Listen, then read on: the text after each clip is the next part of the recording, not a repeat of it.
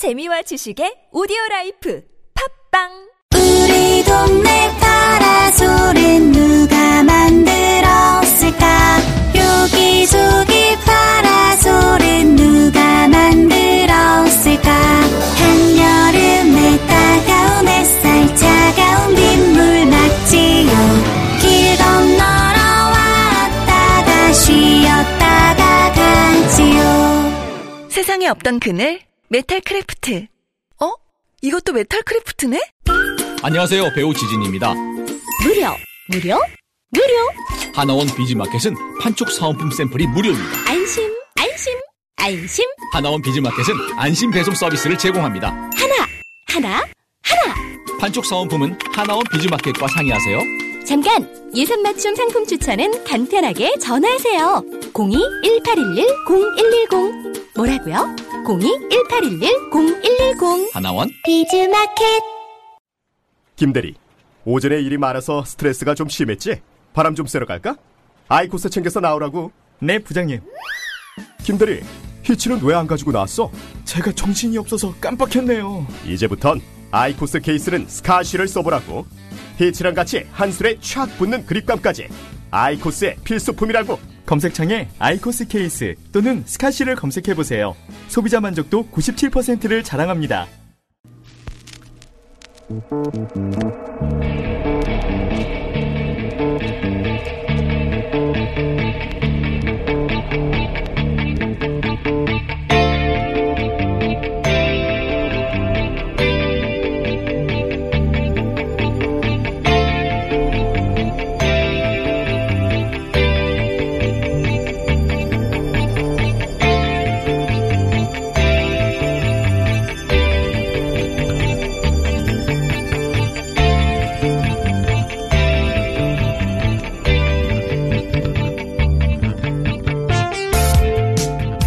안녕하세요. 김호준입니다.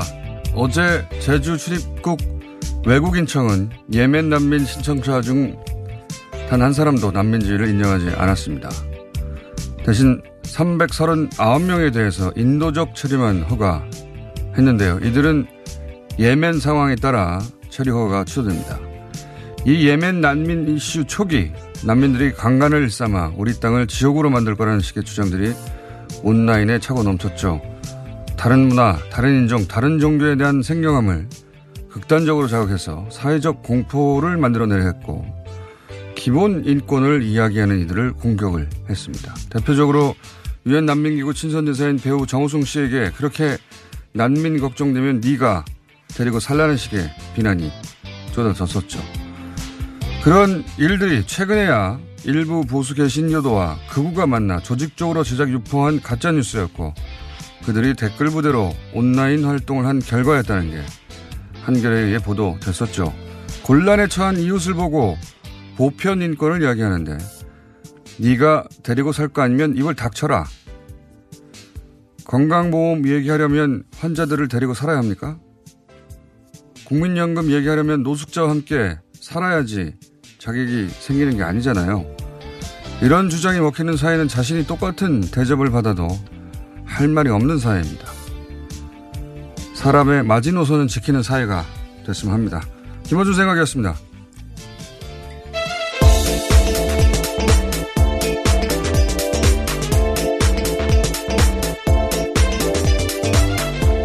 시사인의 김은지입니다. 네.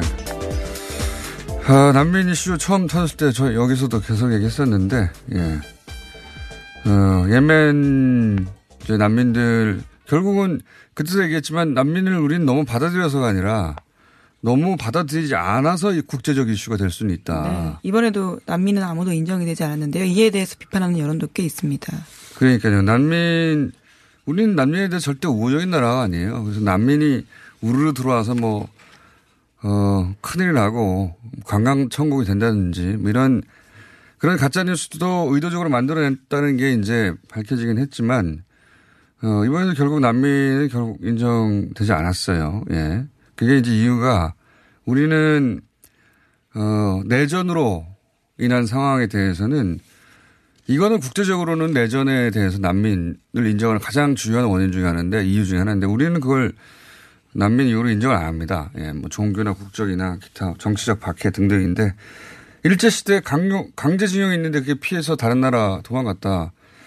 그게 난민이지 뭡니까. 예. 그런 건데 이 예멘 내전으로 인해 난민이 전 세계로 퍼져나가서 그, 그 퍼져나간 나라에서 난민으로 인정된 비율이 절반이 넘어요. 예, 우리는 0%입니다, 지금.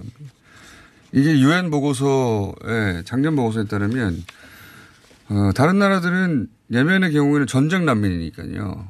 거의 절반 가까이 인정하는데, 우리 0%고, 또 이제 인, 인도적 체류라고 하니까 인도적으로 체류하게 해주지 않냐 하는데, 그다지 인도적이지 않습니다, 사실. 예. 그, 인도적 체류를 이제 허가하는 다른 나라를 보면 가족도 불러오게 하죠. 기본적으로. 인도적 체류하게 해주면. 그리고 어, 아이들 학교도 다니게 해줍니다. 기본 보험도 적용시켜주고. 우리는 이런 건 전혀 없어요. 예, 뭐 네, 가족이. 지역을 떠나서 다른 곳으로 이동해서 취업할 수 있고요. 1년이 지나면 다시 체류 연장을 해야 되는 상황입니다. 예, 기본, 어, 기본적인 외국인 노동자와 똑같이 취급이 되는 거죠. 대신 이제 1년에 한 번씩 연장해야 되는 거고, 그리고, 어, 옮겨, 옮기면 주소 신고해야 돼. 어디인지 항상 알도록. 뭐, 가족, 아빠만 혼자 나왔어요. 그러면 그 엄마하고 아이들하고 다시 만날 수 있게 해준다든가 이거 없습니다, 우린. 다른 나라에는 그런 게 있고, 예.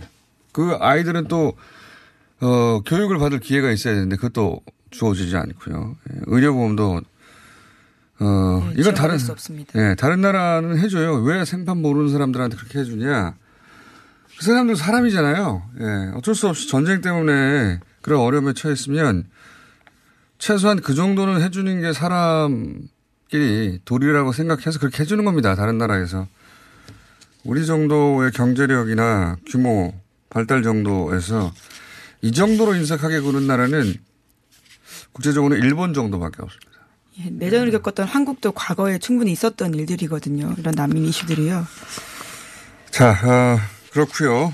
자, 첫 번째 뉴스는요. 네, 이탈리아, 이탈리아를 방문 중인 문재인 대통령이 현지 시간으로 17일 오후에 바티칸 성 베드로 성당에서 열린 한반도 평화를 위한 특별 미사에 참여했습니다. 한국의 현직 대통령이 교황청 미사에 참여한 것은 이번이 처음인데요. 이후 참석자들에게 기념 연설을 했습니다. 외국 정상이 교황청 미사 이후에 연설을 한 것은 최근 들어서 유례를 찾기 어렵다라고 청와대가 밝히고 있는데요.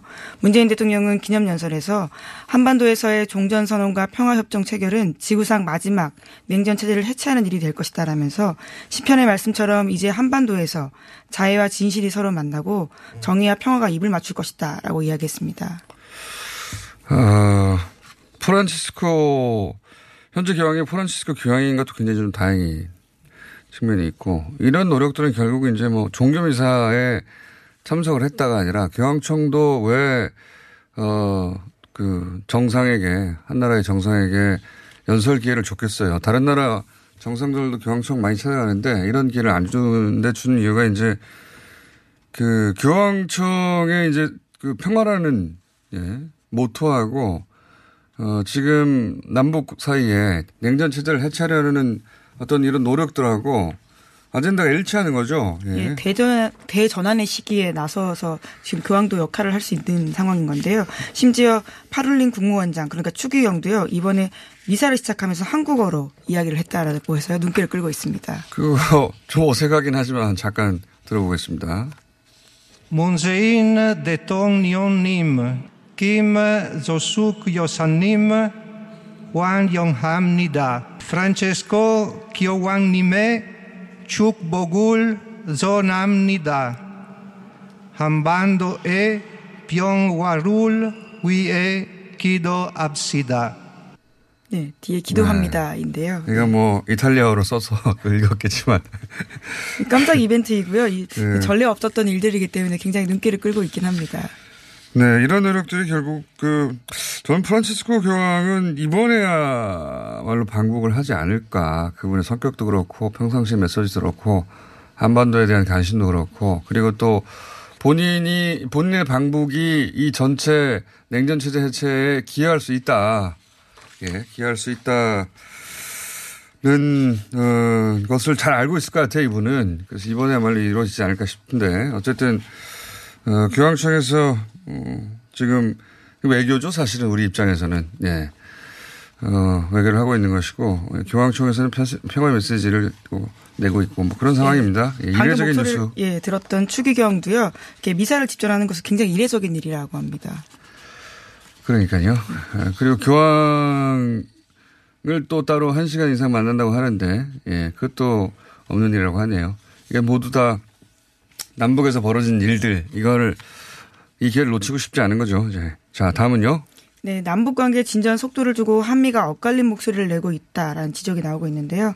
해리 리스 주한 미국 대사가 남북 관계는 비핵화와 결부돼야 한다라고 말하는 같은 날 조윤제 주미 한국 대사가 기계적으로 같은 속도로 움직일 수 없다라고 밝혔습니다. 음. 청와대는 한미 간 마찰 우려를 반박했는데요. 김의겸 대변인은 일부 언론이 철도 연결을 두고 한미 공조에 이상이 있고 균열이 있는 것처럼 보도하고 있다라면서 이에 대한 우국 청정은 충정은 알겠지만 이제 그 걱정을 내려놓으라고 반박했습니다. 이거 이제 뭐 조선일보 중앙일보에서 어 철도 뭐 구체적으로 철도뿐만 아니라 그 항상 조정동에서 그렇게 보도해 오긴 왔는데 한미 공조가 잘 안 되고 있다는 식으로 어 조정동에서는 트럼프 대통령이 잘 되고 있다 한미공조 잘 되고 있다는 말을 때는 보도하지 않아요. 근데 한미 뭔가 이런 식의 조금이라도 다른 목소리가 나오면 한미공조 안 된다고 하고 있는데 어, 주한 미국 대사가 비핵화 결부돼야 한다. 우린 뭐 비핵화 안 한다고 합니까? 예. 근데 이제 이 이야기는 미국이 하자는 대로만 하라는 거죠. 예. 이건, 어, 말이 좋아 한미공조지 그냥 미국이 하라는 대로 하고 그전에는 가만히 있으라는 겁니다. 이게 진짜 한미 공조라고 하려면 어, 미국이 앞서가서 미국이 결정하고 우리가 거기에 동의하는 때도 있지만 거꾸로 한국이 반발 앞서가서 한국의 뜻에 미국이 맞출 수도 있는 거 아닙니까? 왜 한미 공조는 미국이 뭘 하기 전까지는 우리 아무것도 못 해야 하는, 하지 말아야 되는 걸 해석이 되는 건지 보수 진영에서 항상 이렇게 해석해서 해석해요. 미국이 하란 대로 하고 그 전에는 가만히 있으라. 이게 한미공조가 아니잖아요. 그러면 한미공조가 아니라 그 미한 종속이죠. 예. 네, 조윤재 대사가 그와 같이 정말 이야기했었는데요. 오히려 이런 남북 관계의 진전들을 북미 협상에서의 레버리지로 사용할 수 있도록 하라라는 식의 이야기도 했습니다. 그러니까 우리는 미국이 미국 국내 정치 때문에 지금도 그렇지 않습니까? 혹은 트럼프의 성향 때문에 왔다 갔다 할 때 있잖아요. 그러면 마냥 손 놓고 기다려야 하나요? 그게 아니잖아요. 당연히 우리 땅에서 벌어지는 어, 우리 생명과 관련된 얘기이기 때문에 미국이 속도를 제대로 내주고 해주면 같이 충분히 갈 수 있는데 지금처럼 어, 이렇게 주춤거리고 그리고 미국 국내 정치 때문에 뒤로 밀어주고 하면 우리가 반발 앞서갈 수도 있고 거기에 미국이 맞춰줄 수도 있는 거죠. 예. 뿐만 아니라 우리가 조금 앞서 나간다고 하는 것이 오히려 북미 관계를 푸는데 도움이 될 것이다라는 주장도 하고 있는 건데요. 그 북한을 가장 잘 이해하는 건 남, 남한이거든요. 전 세계에서. 예. 그래서, 어, 미국도 미국 그 정치적 상황 때문에 못 움직일 때가 있는데 그때 우리가 반발 먼저 움직여서 아 이렇게 해도 되는 거구나 보여주고 그걸 가지고 북한이 또 반발 같이 움직여주고 그 상황이 돌파될 수도 있는 거예요. 근데 어, 미국이 하잔 대로 하고 그 전까지는 가만히 있어라. 이게 뭐가 한미 공조입니까? 예. 한미 공조가 그게 아니잖아요. 말 뜻 그대로 미국도 우리하고 공조해야 되는 거예요. 맨날 우리가 미국한테 맞추라고 말만 하는 게 그게 보수가 올바른 태도가 아니잖아요. 예. 그런 이야기입니다. 예. 이런 뉴스를 최근에 갑자기 많이 내고 있는데, 어, 저는 그렇게 생각이 듭니다. 자, 네. 다음 순요? 네, 관련된 뉴스가 하나 더 있는데요. 어제 유엔사 부사령관도 유엔사는 한반도 평화 정착의 걸림돌이 아니다라고 이야기했습니다. 웨이네어 유엔군 부사령관은요, 비핵화를 위한 항구적 평화 정책 과정이 진척된다는 희망이 있다라면서 이 과정에서 유엔 사령부는 모든 당사자 협력하고 걸림돌이 되지 않을 것이다라고 이야기했습니다. 네, 이건 또 이제 비난을 의식한 거죠. 지난번에 8월입니까? 그 남북 철도 현지 조사가 예. 유엔사 불어로 아니 철도를 지금 당장 놓겠다는 것도 아니고 조사하겠다라고 하는데 유엔사가 막았어요. 우리 땅에서 이거 조사하겠다는 건데 유엔사라고 자, 꾸 말씀드리지만 유엔사라고 해놓고 미국이거든요. 미국. 예. 미군이 우리 그 남북 철도 연결하기 위해서 조사를 하겠다고 하는데 물자 들어가는 걸 막았죠.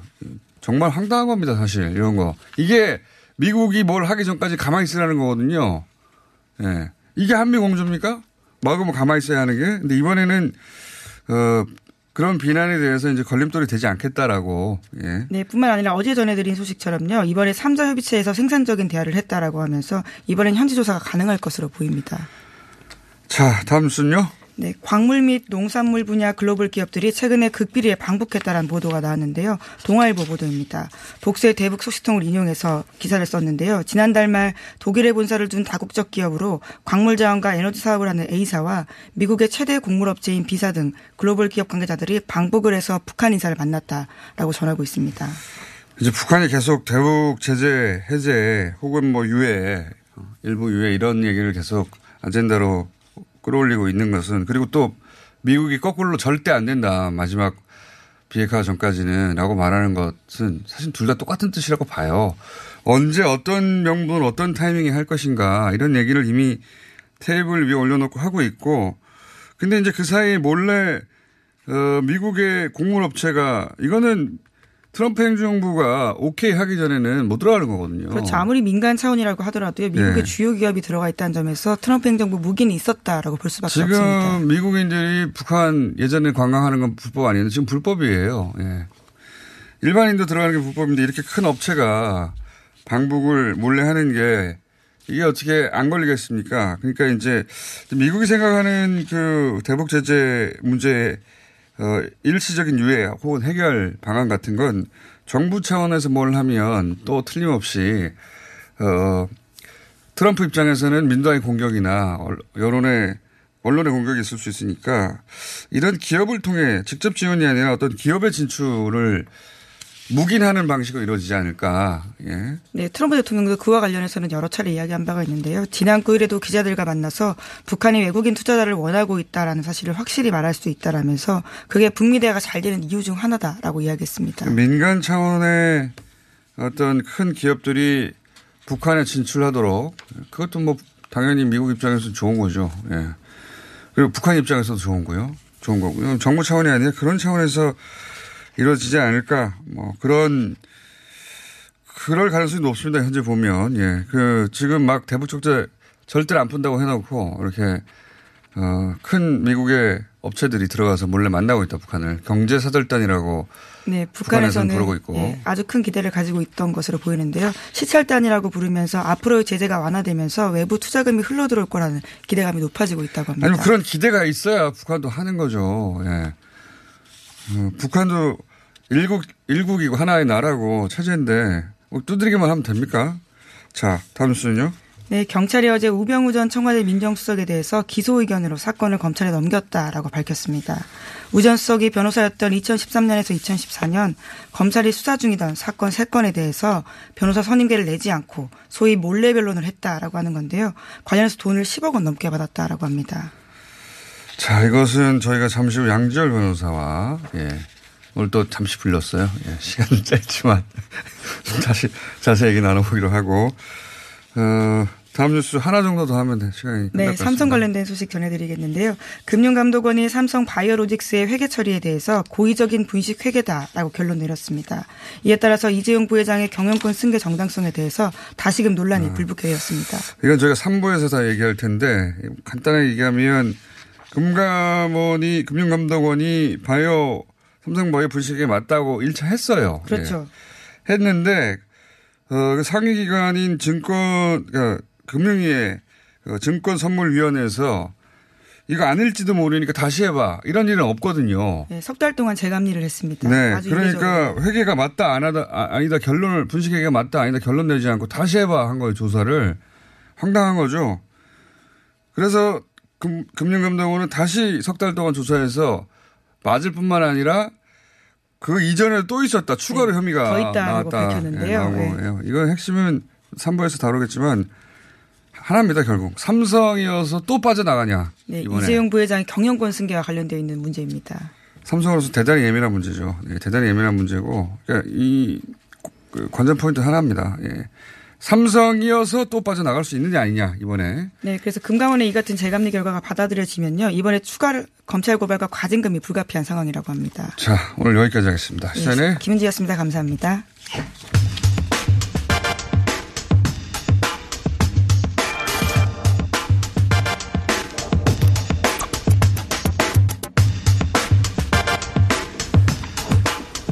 짧게 나오셨습니다. 미리 말씀드리지만 양지열 변호사 나오셨습니다. 안 나갈 건데요. 들어온 이상. 그럼 저 구석에 앉아 계세요. 아, 끝내고. 뭐 구석이 있어요. 여기 의자 많구만. 뭘 짧게 나왔다고 시작부터. 아, 시간도 없는데 빨리 얘기하세요. 자, 우병우 전 수석이 아, 법을 정말 잘 피해간다고 했는데 이제 제대로 뭔가 하나 걸렸습니다. 예. 제가 보기엔 제대로 걸린 것 같지 않은데. 아, 그래요? 예. 이거 목 수사가 될 것 같지가 않아요. 기소가 될 수 있을지. 경찰에서 기소 의견을 송치를 했는데 예. 일단 변- 변호사법 위반은 분명하잖아요. 분명 아 그러니까 저 사건 저 저 선임계를 내지 않았다는 거 정도만 분명하지 나머지 네. 명목은 일단 경찰에서는 청탁 명목 금품 수수를 적용을 하자는 건데 계약서상에도 그런 조항들이 써 있다. 뭐 이렇게 돼 예, 있던데. 근데 예. 그게 이게 청탁 명목으로 볼 수 있느냐, 일단 그냥 정상적인 변호사 활동으로 볼 수 있느냐가 아마 많이 다투질 건데 어. 사건을 말씀드려야 될 것 같아요. 예. 길병원이 2013년도에 예. 이 원래 검찰에서 내부 공사와 관련된 문제를 추적을 하다가 예. 길병원에서 10억 원 가량이 비자금이 조성이 된 거를 확인을 해요. 예. 그리고 그 10억 원이 이 비서실로 이사장 비서실로 흘러 들어간 것까지 확인을 했는데 어 비서실로 들어갔으면 이사장이 받은 게 아니냐라는 걸 수사를 하다가 갑작스럽게 어 이사장은 서면 조사만 하고 끝나버려요. 음. 그러니까 10억 원이 나는 그냥 내 재산을 원래 비서실에서 관리했기 때문에 그게 있는지 없는지도 잘 모른다 라는 걸로 내사 종결해 버린 거거든요. 10억 원 정도야. 네, 10억 원 정도야. 예. 그리고 이제 그걸 조성한 10만 원 아니고요. 왜 그러세요? 재산에 10억 원이 불었으면 모를 수가 있나 싶어가지고 10만 원 아. 분건 모를 수 있어요. 모를 네. 수도 있죠, 뭐. 근데 뭐 하여튼 그렇게 봤어요, 검찰은. 근데 네. 그게 이제 계기가 그때 당시에도 왜 수사가 이렇게 엉망으로 끝나냐라는 비난이 많았는데 알고 보니 원래는 김앤장에 이 사건을 맡겼다고 합니다. 길병원 측에서. 네. 근데도 이게 지지부진하니까 길병원 측에서 찾아 나선 게 우병우 음. 전 민정수석. 당시에는 민정수석이 아니었고 변호사로 잠깐 개업했었을 때 2014년도에. 왜? 저 궁금증 이거 뭐 아실 것 같지는 않은데 그 수많은 변호사들, 이렇게 김현장처럼 네. 막강한 국내 1위 로펌이 있는데도 불구하고 굳이 특정인을 어, 찍어서 우병우 전 수석에게 그 당시에? 김배, 길병원 측의 관계자들이 경찰에 당신은 수석도 아닌데. 경찰이 수석이 아니었죠. 그게 그러니까요. 수석이 아니고 원래 검사장으로 승진할 수 있었다라고 보다가 승진을 못하고 그냥 옷을 벗고 나갔던 상황이니까 네. 따끈따끈했었던 때죠. 따끈따끈했었고? 그렇게 보는 거죠. 검사장은 또 아니었잖아요. 검사장 직전까지 갔었고 유력 인사로 꼽혔던 사람이니까. 근데 길병원 측에서는 이렇게 얘기를 해요. 그때 이제 수사를 담당했던 최재경 인천지검장과 가깝다는 소문을 듣고 찾았다라는 건데. 최재경. 예. 그때 최재경 그 검사는 여전히 검사 검사 내에서 신망도 좋고 어, 나- 그렇죠. 날릴 테니까. 근데 예. 왜 제가 이제 초반에 그러면 이게 제대로 수사가 어, 기소까지 이어질 수 있을지 좀 의문이라고 했던 게 뭐냐면 자, 이 받았던 돈은 1억 원이에요. 그러니까 네. 총 3억 원이에요. 성공보수 2억 원까지 해서. 그리고 경찰에서는 이 사실을 확인하기 위해서 뭐그 계좌 추적이라든가 통신 조회 같은 거 압수수색을 하고 했는데 다 반려가 됐다고 했거든요. 예. 그러면 이게 막 옷을 벗고 나왔던 검사 출신의 고감 변호사가 네. 고위직 변호사가 지검장을 만났는데 네. 그럼 가서 자 이 사건 좀 잘 들어 풀어주세요라고 대놓고 청탁을 했을까요? 모르죠 그 청탁 스타일은. 청탁 안 하죠. 그런 식으로 안 하죠. 그리고 뭐 1억 아, 그러니까 확정적으로 잡아낼 게 나오지 않을 것이다. 1억 원을 받았으면 그 돈에서 뭐 한 5천만 원 떼가지고 지검장에게 줬을 거예요. 그렇게 안 하죠. 네. 검사 출신들이 이렇게 좀 뭔가 문제가 있는 사건을 태결한다고 한다면 그냥 글자 그대로 정말 그 영화 미소 눈빛만 보고 통하는 거. 입에서 염화미소 튀어나오려고 하는 순간 염화미소를 먼저 말씀하셨어. 그러니까 그런 식으로 문제가 해결이 되기 때문에 증거도 안 나올 것이고 네. 딱히 구체적인 정황도 안 나올 실제로. 두 사람들 사이에서 만약에 이건 이제 가정인 거죠. 만약에 뭔가 문제가 있다고 치더라도 예. 아 돈이라고 하는 거는 변호사가 돈 주고 사건 수임하는 건 당연히 맞고 그때 그러니까. 당시에는 뭐 형사 사건 보수받는 뭐게 성공 불법도 보수였었다. 아니었으니까 이 정도로. 음. 계약서 자체가 그렇게 돼 있거든요. 그렇기 때문에 이게 실제 처벌까지 어려울 거라는 거. 이 사건 보면 지금 경 찰이 문제 삼고 있는 게 세 건이에요. 길병원 네. 사건이 있고 현대 관련 사건이 있고 사대강 담화 업체 사건이 있는데 다 공통적으로 부탁한 게 뭐냐면 수사 내용을 확인을 하고 내사 종결할 수 있도록 도와달라는 겁니다. 내사를 끝내달라. 여기에 모든 어떻게 보면 함축적인 의미가 들어있어요. 검찰이 수사를 하고 있는 거는 검찰이 기소를 해서 재판에 법원에 넘길 때까지는 보통 변호사들도 그렇고 바깥에서는 무슨 내용을 보고 있는지 알 수 있는 방법이 없어요. 현재 우리 법 체계상으로는. 그러니까 여기서 이른바 정관이라고 하는 검찰 출신들이 끼어들 여지가 생기는 거죠. 그 내용 귀뜻만 해줘도 그게 돈을 받을 가치가 생기는 거고 내사 종결도요.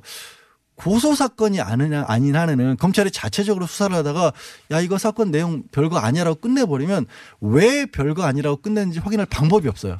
지금 우리 사법 체계는 알겠습니다. 네. 네. 변호사님 이만하면 된 것 같고요. 예. 된것 같아요. 할 얘기 많은데 계속 앉아 있을게요. 웬만하면 다음에 누구라고 오세요? 기다리신 분도 없는데 여기 손학규? 대표님 저 밖에서 기다리고 있어요. 안 보이시잖아요. 저 손, 대- 손, 대- 손 대표님 어제도 만났는데 네, 문. 앞에서 기다리세요, 여러분. 아, 그래요? 문 앞에서. 그러니까 문 나가서 문 앞 말고 예. 요 안에 문 앞에서 앉아서 다음부터 구경하세요. 스튜디오에 안 들어오고 그럼 전화할 거예요. 저도 아, 그러니까 이게 보도는 크게 됐는데 실제 확인할 어, 방법이 없다. 확인할 방법도 없고 이게 처벌이 가능하겠는가 하는 의심이 있다 이런 네, 거예요. 그렇죠. 예. 예. 선행기 안내에서 탈세한 정도는 혹시 뭐 가능할 수 네, 있겠습니다. 그 정도였으면 저희가 안 모셨을 텐데. 아니 그 정도였다라는 걸 제가 얘기를 해주니까 알게 된 거잖아요. 지금. 들어가세요 이제. 양지열 변호사였습니다. 예, 고맙습니다. 이번 여행은 어디로 갈까? 일정은? 항공은? 호텔은? 아, 너무 어렵네. 여행 상품 결정하기가 수학 문제만큼 어려우시죠? 이럴 때일수록 정석으로 가야 합니다. 어려운 여행풀이, 여행 정석이 친절하고 정직하게 답을 찾아드립니다. 하나투어 공식인증 예약센터, 여행 정석. 02-756-0003 여행 정석을 검색하세요. 정직한 여행사, 여행 정석. 02-756-0003 오빠, 오빠한테서 매력적인 향기가 나는데? 어, 역시 박지희. 한 방에 알아보는구만. 헤이브로 올인원 파워바로 샤워하고 왔지? 아, 이 오빠 여자들이 좋아하는 건 어떻게 알고? 확실히 헤이브로 올인원 파워바 쓰는 사람 옆에 가면 뭔가 다른 느낌이 있어. 은은한 향기가 나면서 아, 또 섹시해 보이기도 하고. 그래서 이 오빠가 쓰는 거 아니겠니? 박지희가 추천하는 올인원 향수 비누. 지금 포털에 헤이브로 검색하세요.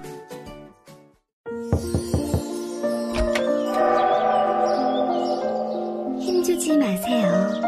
대장이 양보하세요. 얼짱아지 밀려오는 그 부드러운 미궁 대장사랑. 아무도 몰랐어요. 제가 벌써 사고 나온 걸. 앉자마자 밀려오는 배출의 카타르시스. 빅동의 추억. 미궁 대장사랑.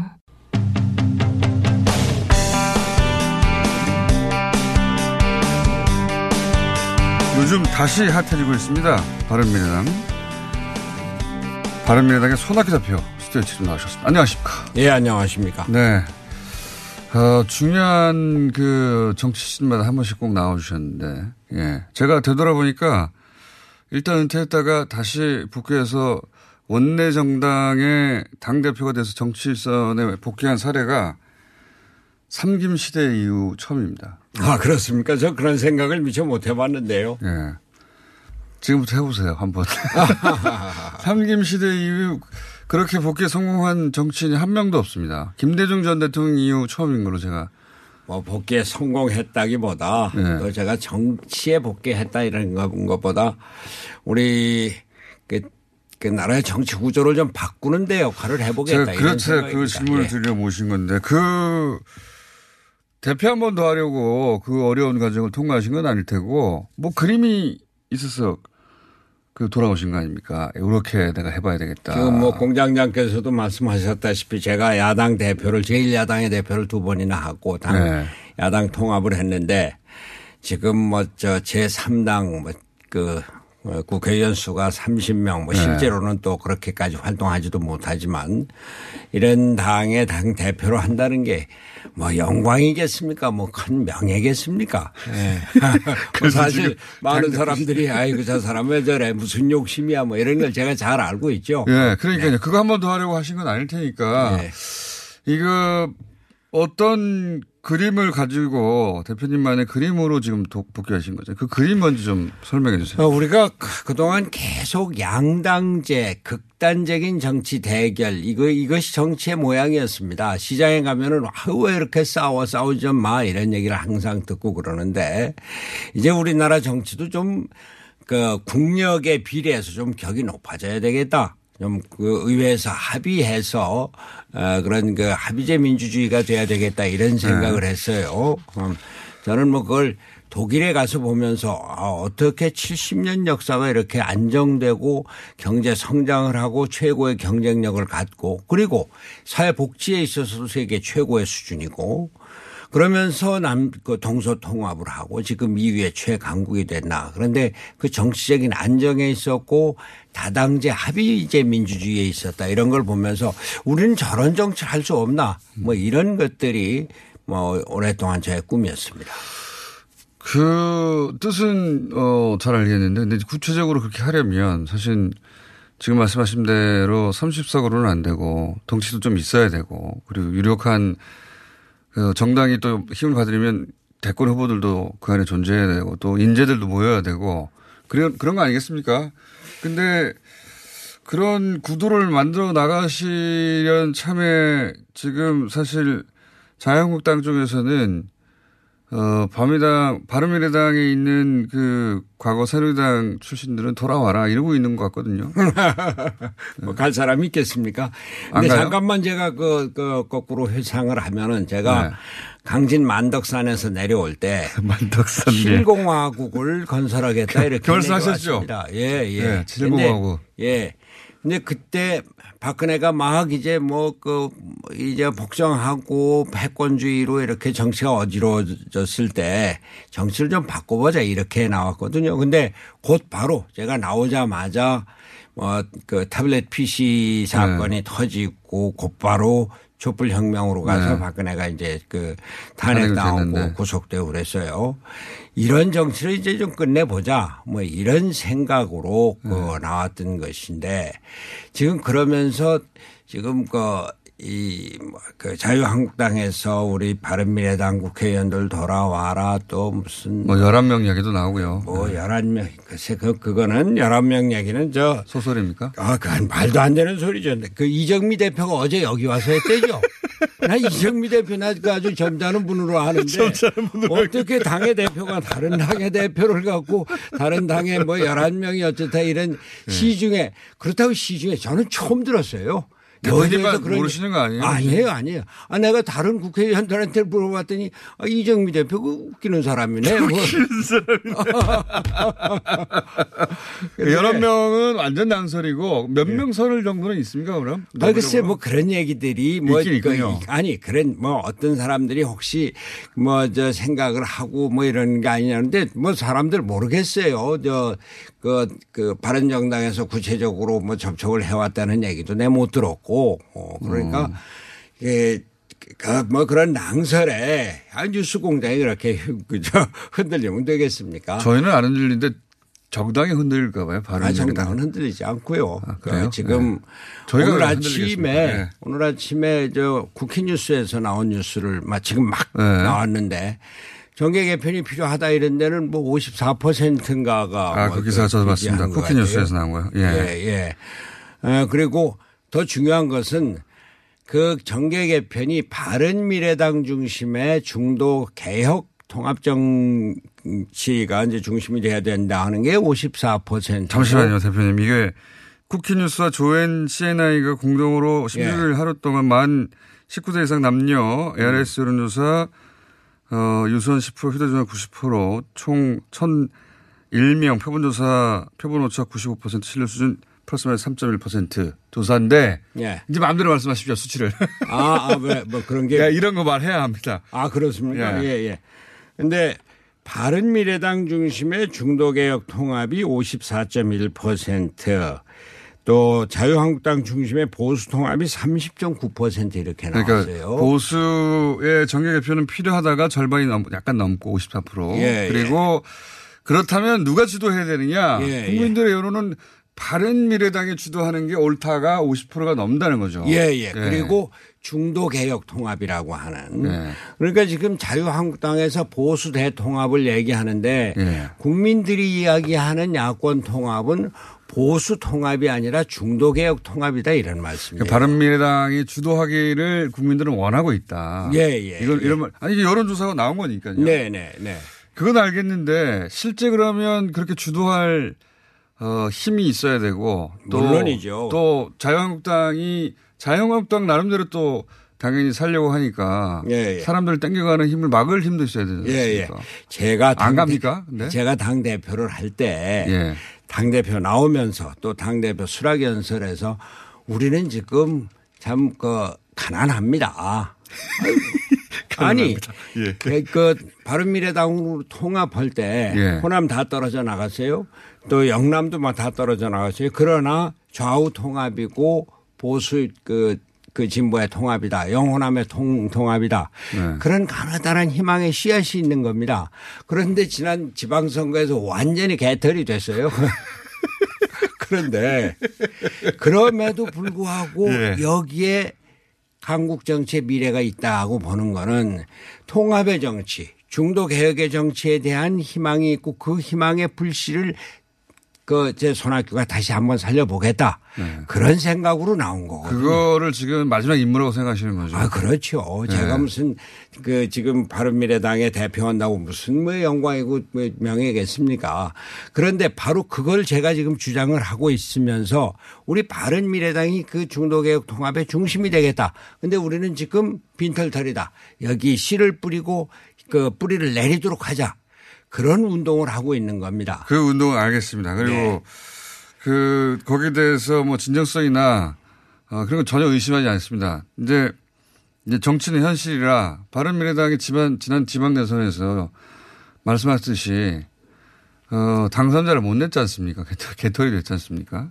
그런 그런 상황에서 이제 국회의원들이 이제 두려울 거 아니에요. 예. 예.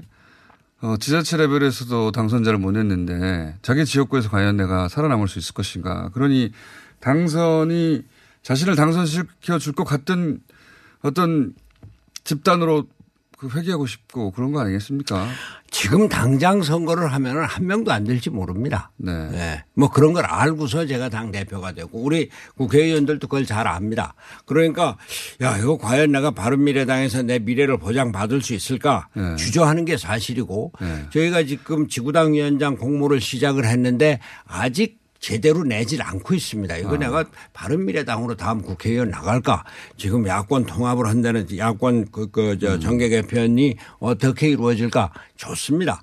그러나 저는 우리 바른미래당의 중소 그 중도 개혁의 기치를 분명히 들고 그리고 좌우 보수 진보 통합, 영호남 통합 이 길을 제대로 가고 그것을 위해서 내부적인 혁신을 통하고 또그 그 지구당 위원장들이 국회의원 나갈 수 있을 사람으로 그러니까 뭐저 흔히들 핸드폰 위원장이라는 얘기 들어보셨어요?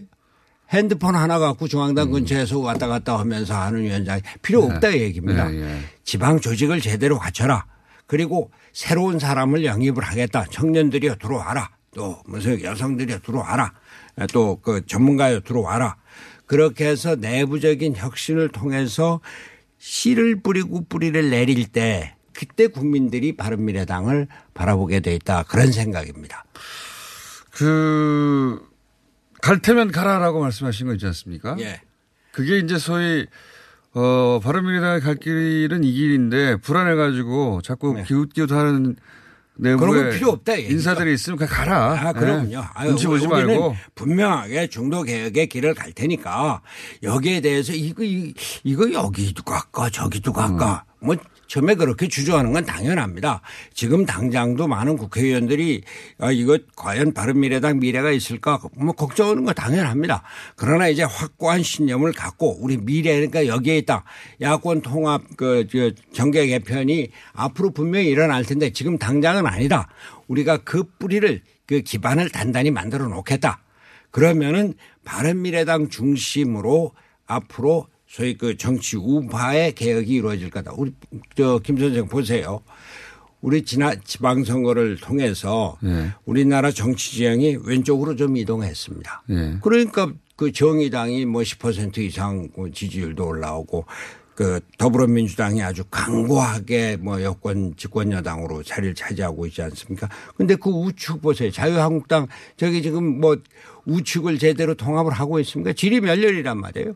그런데 그 자유한국당이 우파 보수 측을 지금 통합한다고 하는데 보십시오. 제가 어젠가 그저께 아주 놀란 게 태극기 부대까지 통합을 하겠다 이런 네, 얘기. 전원책 변호사 그런 얘기를 했죠. 그리고 또 중요한 게 무슨 황교안 그 전 총리를 뭘 모시겠다. 네. 황교안 총리가 어떤 분입니까?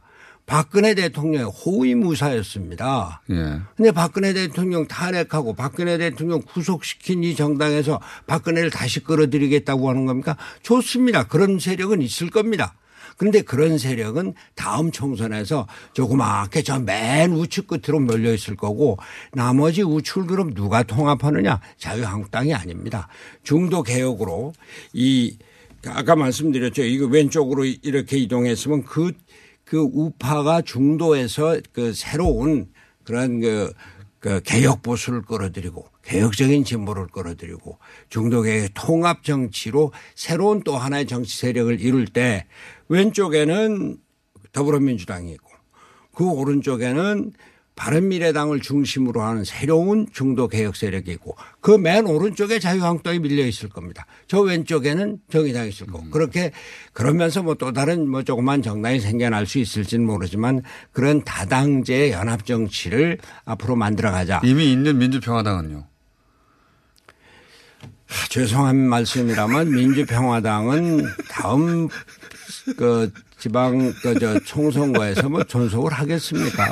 그거야 뭐저 여기서 제가 말씀드리는 거예요. 박지원 대표하고 친하지 않으십니까? 박지원 대표, 아 물론 친하죠. 그저께 저 부인이 돌아가셔서 뭐 두번 상가에 다녀왔습니다만 박 네. 대표 참, 참 그분이 애처가예요. 그저 보면은. 유명한 예, 애처가입니다. 예, 예, 예. 어쨌든 그럼에도 불구하고 친한 건 친한 거고 바른 민주평화당 아니, 박지원 대표도 정계 개편을 말씀하시고 있고. 손학규발 정교 개표가 있을 수도 있다고 했죠. 예. 뭐 글쎄 그 어떻게 받아들여야 좋을지는 모르겠습니다만 우리나라 야권 정치가 크게 구조 개혁이 있어야 된다라고 하는 생각에? 동조하시는 것 그러니까 같고요. 예. 그림 머릿속에 그림은 어 민주당 중도 좌파, 중도파 바른 미래당. 예.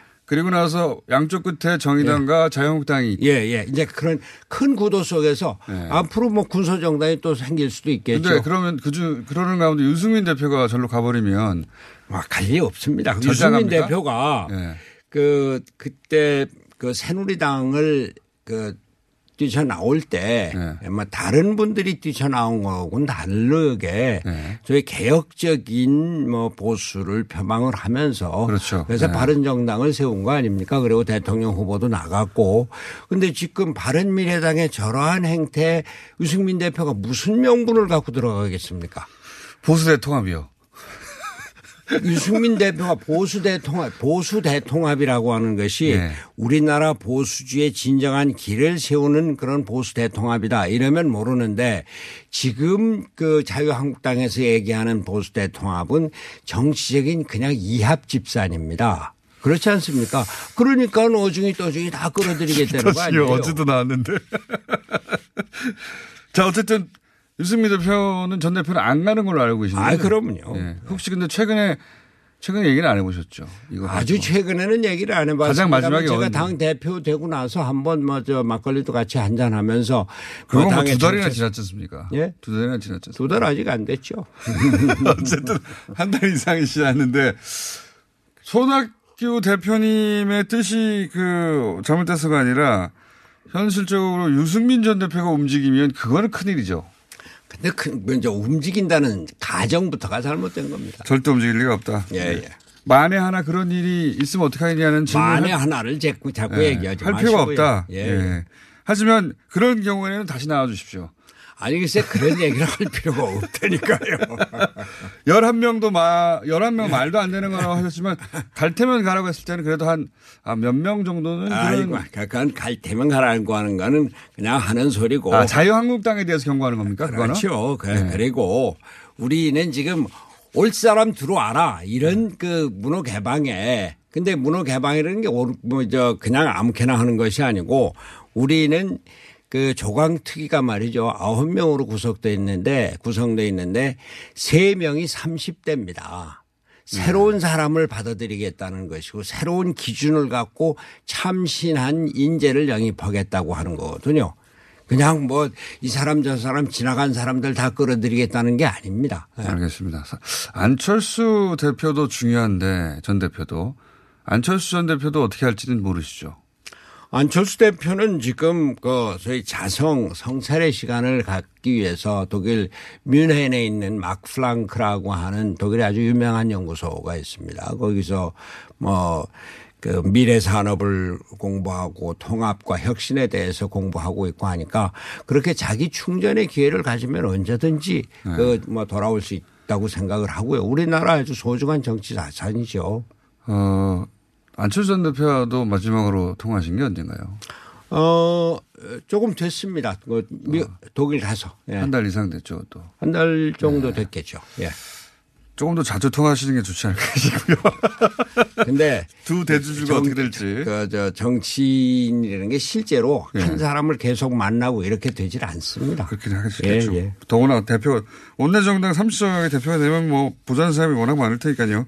자유한국당이 어쨌든 지금, 어, 몸집 불리게 하고 또 그리고 어, 태극기 부대까지 끌어안으려고 하는 이런 시도들은 결국은 인정받지 못하고 어, 실패할 것이다. 그, 그런 모양을 만들어도. 우리나라 네. 정치가 말이죠. 네. 물론 보수 세력이 강고하게? 있기는 네. 합니다만 전체적으로 뭐 상당히 진보화되고 네. 또 보수도 과거의 수구 보수, 냉전 보수, 소위 말하는 꼴통 보수 이거는 아주 극소수로 한정돼 있습니다. 그런데 그 사람들을 끌어안고서는 보수 대통합을 하겠다. 보수 대통합의 정체성이 문제가 되는 거죠.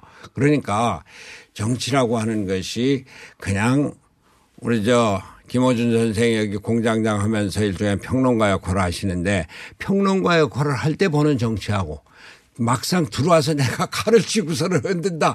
아, 내가 칼자를 잡았다.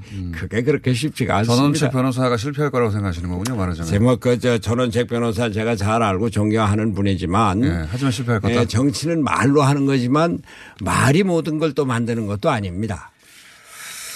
아, 그때 유승민 전 대표가 이제 워낙 그 당내 활동도 거의 안 하시니까요. 그래서 그건 충분히 이해할 수 있지 않습니까?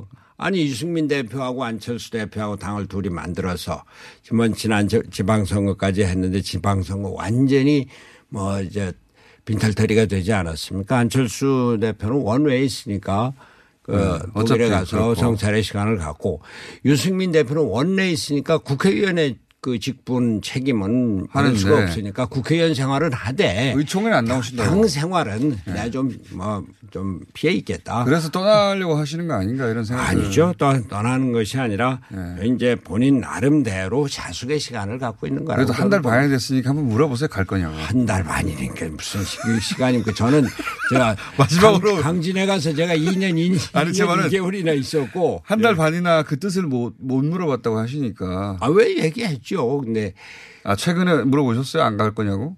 아, 간다는 얘기를 왜 합니까? 아, 참나 이 우리 아니, 아니, 김원준 선생은 예. 이 정치를 자꾸 분열의 미학으로 보지 마시고 통합의 미학으로 보십시오. 저 손학규는 통합의 아이콘입니다. 알겠습니다. 아이콘. 예. 저는 어중이 떠중이고 대표님은 아이콘으로. 근데 하여튼 다음에 나오실 때 예. 유승민 전 대표가 이 그 자유한국당의 통합 아니 유승민 전 대표는 지금 그 위치로 아름다운 겁니다. 하여튼 안 간다는 거죠? 아 그럼 절대 안 갑니까? 그럼요. 손학규 대표였습니다.